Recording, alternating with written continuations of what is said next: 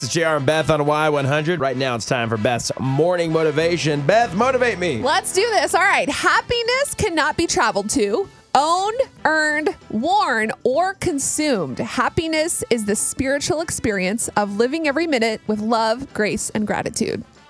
You can't like buy that. happiness. You can't own it. You can't eat it. You can't drink it. It's only through living every moment with love, grace, and gratitude. I like that. If you want to read that again, Beth puts them on our Y100 uh, Facebook page and the JR and Beth on Y100 Facebook page as well. Thanks, Beth.